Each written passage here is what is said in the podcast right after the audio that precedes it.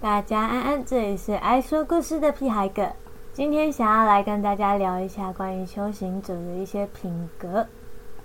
那么，作为一个最近也开始接案的修行者，这与案主的接触之后，我也是有一些心得，所以今天想来顺便聊一下，今天就是关于这些心得的部分。那其实不管是案主委托还是修行者的部分，其实建立互信是一件很重要的事情，因为。案主必须要基于信任，这样让通灵者可以去读取他们应需要的情报，这样才能够给予正确的指示，或者是给予新正确的资讯。那像比如说在做通灵服务的时候，我们会先核对我们感应到的内容对不对，有没有对应到这个对象。当然，也有一些情况是，呃，来问世的案主其实不知道这个情况，但是事后查证就会发现到，哎。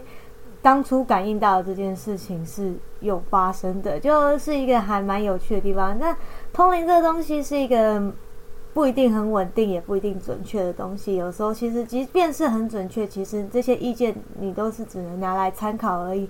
那作为修行者来说，我自己自也曾经提过，我自认并不是一个帮助他人的角色，而是一个辅佐他人去找到答案的角色。我们只是给予一定程度的指示或者是提示，来帮助这些案主们去找到他们可以找到的答案。那最终的选择还是在案主的身上。那就有像有一句话说：“你的出生决定你的命，你的选择决定你的运。”那运气这个东西本身就会跟我们的选择有关系。就像比如说我们在面对一件事情的时候，我们选择善良还是邪恶，就是像这样善善恶的抉择。那我们在这些天人交战之中，我们做出来的选择就会改变我们接下来的命运。那说到互信这个部分呢，其实，在占卜方面，我们与占卜的道具，不论是你易经的。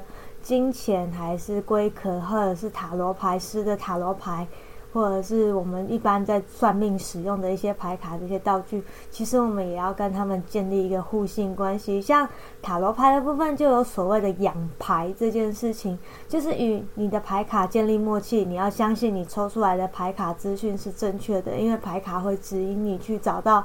正确的牌卡、正确的指示、正确的提示，这样子。所以，无论是在与人方面，还是在与物方面，修行者的互信是一件很重要的事情。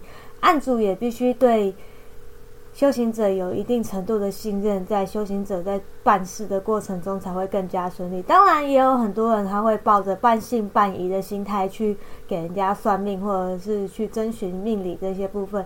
那这个时候，有时候可能。得出来的答案是准确的，但也有可能因为这样就算不准。因为在一定程度上面来说，通灵这件事情就是在读取灵魂的情报。那如果并我们在就有点类似于说打电话给人家，人家如果不接，那我们想说什么东西也只能传讯息，传讯息也要等人家已读才会，我们要表达的资讯才会传达到，就有点类似这样子。所以其实不论是占卜问世，其实都是所谓的双向沟通。那这个时候，通灵者的品格最重要的就是我们在说话的措辞方面，我们不能做太过于强烈的表达，也不能说就是强迫人家一定要照自己的话去做。其实给予案主一定程度的自由选择权，是作为修行者很重要的一个品格。像我自己本身在与这些案主们沟通的时候，我会尽量去思考自己的措辞，因为我不喜欢用情绪勒索的方式去。跟案主表达我要表达的指示，也许今天他真的会遇到事情，那我们必须提醒他危险。但是最终的选择还是在案主自己的身上。也许他愿意去直面这些危险的事情，也有可能是趋吉避凶。那作为我们这些通灵者或者是修行人的一个作为，我们的我们能给的就只是告诉他即将要发生的事情。那最后的选择。全都是在他们身上的，我们没有必要去要求人家一定要照我们的话去做，因为我们也没有这个权利。即便我们可以看到未来，我们可以知道预知到这个人身上即将发生什么事情，但我们只要做到，我们只能做的就是所谓尽到那个善尽我们所谓告知的责任。那。最后他选择怎么样，那都是他自己的事情。那我自己本身是很不喜欢那种对于案主的委托或者是前来求助的人，他都他就用那种傲慢的态度去讲话，我觉得这样真的是万万不可。我觉得作为修行者，除了互信以外，谦卑也是一件非常重要的事情。因为说老实话，我们拥有这些能力，并不代表我们是高人一等的人，我们顶多就只是就像专业这种东西，每个人都有不同的技能，比如说医生医病、汽车技师修车。我们生活的面面相都会有需要他人的专业的时候，那我们今天所拥有的专业，不过就是可以帮助他人去找到一些指引。就像医生会帮医病人做检查，让他医病；，咨商师会听聆听患者的需求，聆听患者的心事。那作为修行者，有时候我们也是一种类似于在做心灵智商的部分，因为。我们会听见他人的心事，聆听他人的愿望，知道他人的诉求其实需求是什么。每个人追求的东西都不一样。那今天在于案主他有所有所求的时候，我们作为修行者的责任，可能就是去斟酌他今天所求的究竟合不合理。我们能够帮在他的需求方面，我们能够做到怎样的辅助角色，去帮助他们去达到他们的心愿。比如说，有些人他希望大富大贵，那也许他命中没有办法大富大贵，那我们可以去帮助，让他去理解，跟为了自己的生，能够让自己未来的余生能够保持一个正面的态度。我觉得这是一个修行者的责任，但我们也只能尽人事听天命，就是这样的意思啦。就是我们即便是可以看到这些事情，能够帮助他人找到答案，但案主自己本身。是，也是一个很重要的角色。那就像我们提供的资讯，也只是提供参考而已。我们只是给了人家一个选项，告诉他他即将面对怎样的问题，让他做好准备去面对。如果能够帮助他人去做到好的决定，对他人有所帮助，哦，他们来感谢我们，那也只不过是因为我们做到了我们应该做的事情，没有必要因为说你有帮，你有对人家。有好处，你就为了这件事情感到骄傲。当然，一定程度的骄傲是可以的，因为有时候帮助到别人能够去做到一件事情，是一件很有成就感的事情。有的时候，甚至比你自己达到某些成就还要值得高兴。那我觉得，在工作之余，能够听到人家。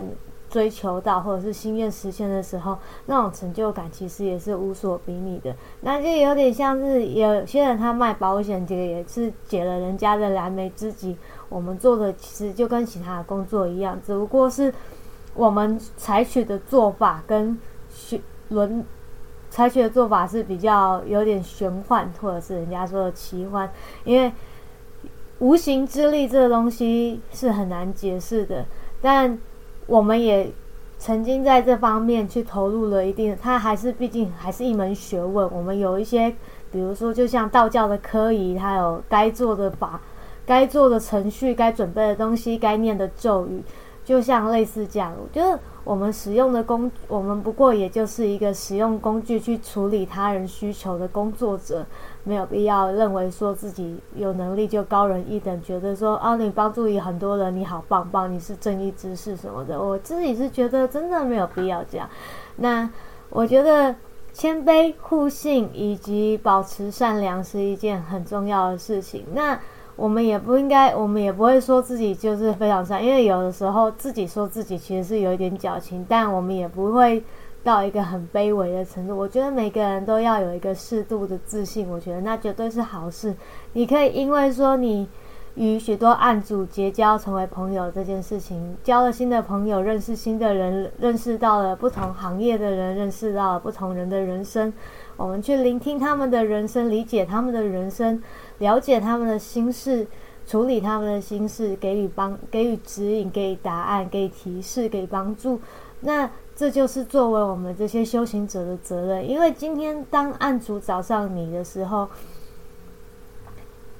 那我们要做的就是帮助他们站起来。有些人他可能已经是在。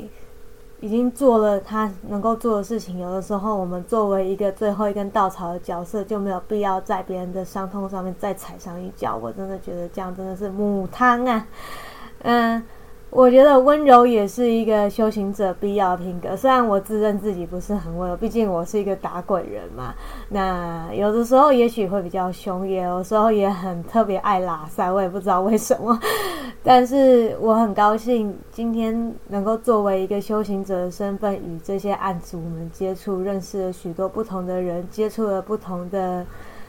生活背景，那每个人了解了很多人不同的生活与心事，与他们的辛艰辛之处。我只能说，每一个人真的都是辛苦的在活着。每个人都有各自的背负，甚至也有人他的人生注定就是负重前行。